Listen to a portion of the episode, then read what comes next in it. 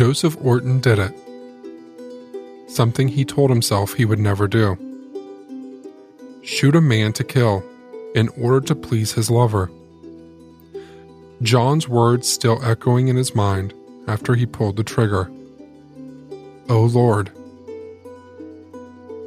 Joseph jolted back a few steps before slipping on the roof of the shed. He dropped his rifle and fell to the ground beside it.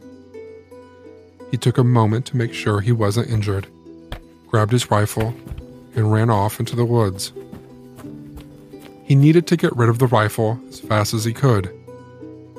Earlier that day, he had stowed away his coat, a bundle, and his boots near the northwestern corner of the property. He did this as he knew the boot prints would be recognized. After grabbing his items, he continued north about 60 feet, where he was met by a ravine. Near the sandy waters, he drove the rifle into the mud and covered it with damp leaves. Once he changed his socks and put on his boots and coat, he continued until he was a mile away from Cherry Hill on Pearl Street. He made his way back to Cherry Hill as though he was just coming back from town, and when he got to the stable, he saw others gathering and walking towards the house. Joseph followed.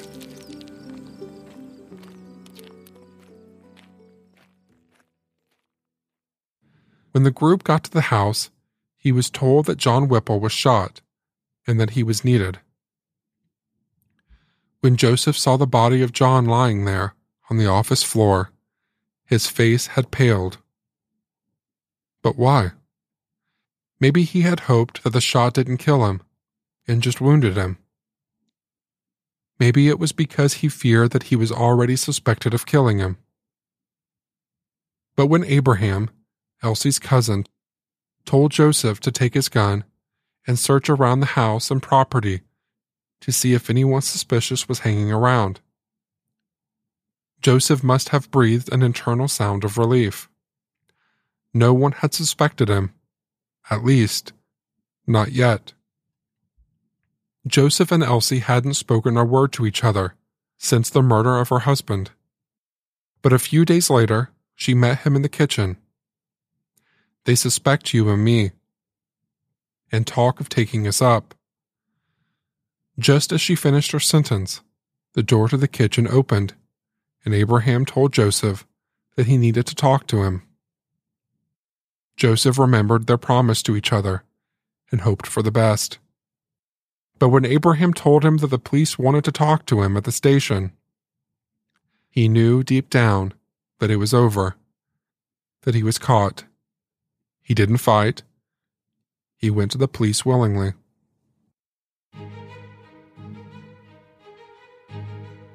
He tried to stick with his story about the suspicious persons walking around the house late at night, about his whereabouts but what he didn't expect was a statement to be laid down in front of him. Elsie's statement. Someone had recognized her at the Hills Inn. It was a place that Elsie and Joseph had traveled together to share a night of passion. When confronted by the police, Elsie confessed to everything, except to one thing the murder. She was adamant that she had nothing to do with John's death, and that it was all of Joseph's idea and doing. So much for the promise they made to each other. That was it. It was time for Joseph to come clean about everything. My name isn't Joseph Orton, he started. He told the police that his name was, in fact, Jesse Strang that his family was a prominent farming family in Ohio, that he was requesting representation. He sent for J.V.N. Yates, but when Mr. Yates declined to represent him, he sent for Calvin Pepper. Jesse stated that he was from Ohio, that he was married with four young children. Jesse suspected his wife of being unfaithful, and instead of confronting her about it, he ran away and changed his name. He never intended to stay in Albany long. But when he met Elsie, he couldn't make himself leave. He sat down and wrote out a statement. And while he did shoot John, Elsie was the foundation of the whole of it. The two were taken to the lockup to await their trials. Elsie sometimes got to be let out of her cell to go on walks within the building. She often made her way to Jesse, laying down next to his cell, and the two talked. But Elsie rarely had anything nice to say to him. If you had held your tongue, we might have got clear. But Jesse wasn't that easily swayed. He knew about her confession and knew she had pinned it all on him. Did she even love him? Or did she see him as an easy way to get access to her money? Jesse knew it didn't matter now. They were both in custody, and deep down, he still loved her. On July 31st, Elsie's trial had started. She was taken into the chambers and sat near some of her relatives. She appeared to be extremely exhausted, her eyes puffy from tears. The prosecution started by saying that Elsie was being charged as an accessory before the fact to planning the murder of her husband. More than 20 witnesses were called in to testify. It seemed that Elsie did well in playing the part of the upset widow. She was quoted as saying, How forlorn I am!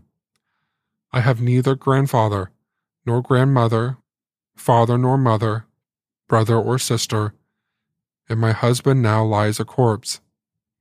And I shall not live to see my boy grow up. Many testified that they believed Elsie had something to do with it. But she was always careful with her words. They recounted conversations between the two. They were most unusual as though they were speaking in code. No one doubted the affair. That much was clear.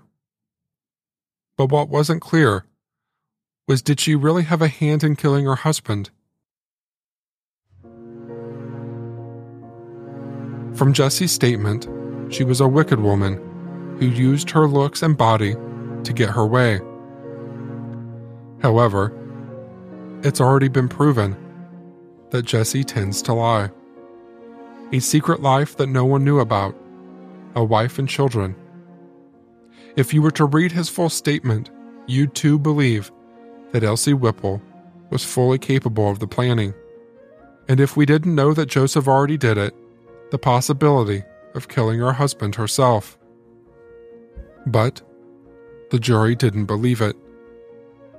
They saw Elsie as but a meek and mild woman even the judge stated that while Elsie was guilty to a certain extent, she was incapable of masterminding a murder. The jury took that as a cue, and five days later, when the verdict was reached, she was found innocent of all charges and was free to go.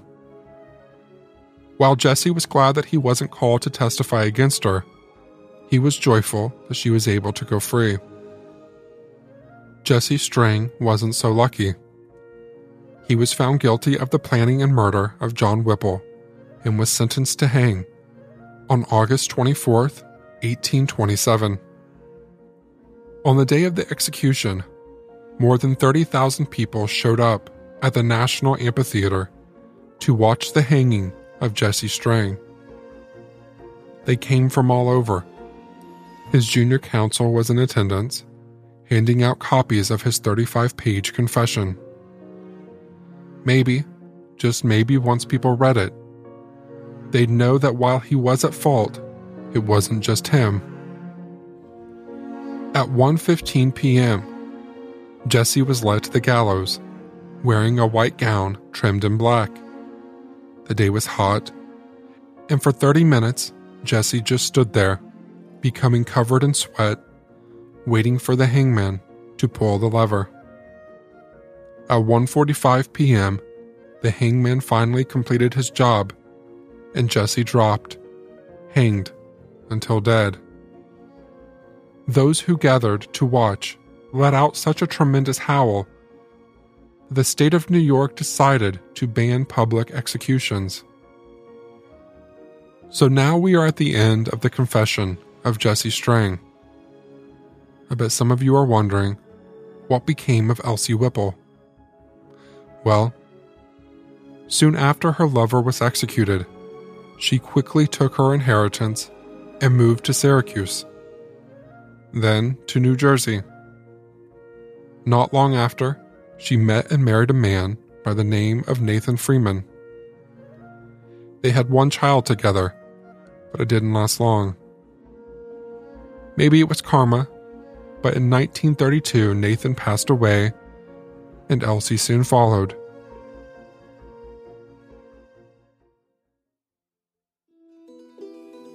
While we don't know for sure what led to their passing, it was noted that cholera was widespread in that area during the time. The Cherry Hill House would go on to become a museum in 1964 and is still open to the public today. There are a total of 70,000 items on display. Over 230 years worth of history. In the early 2000s, the curator of the museum was asked about the murder and about Elsie Whipple.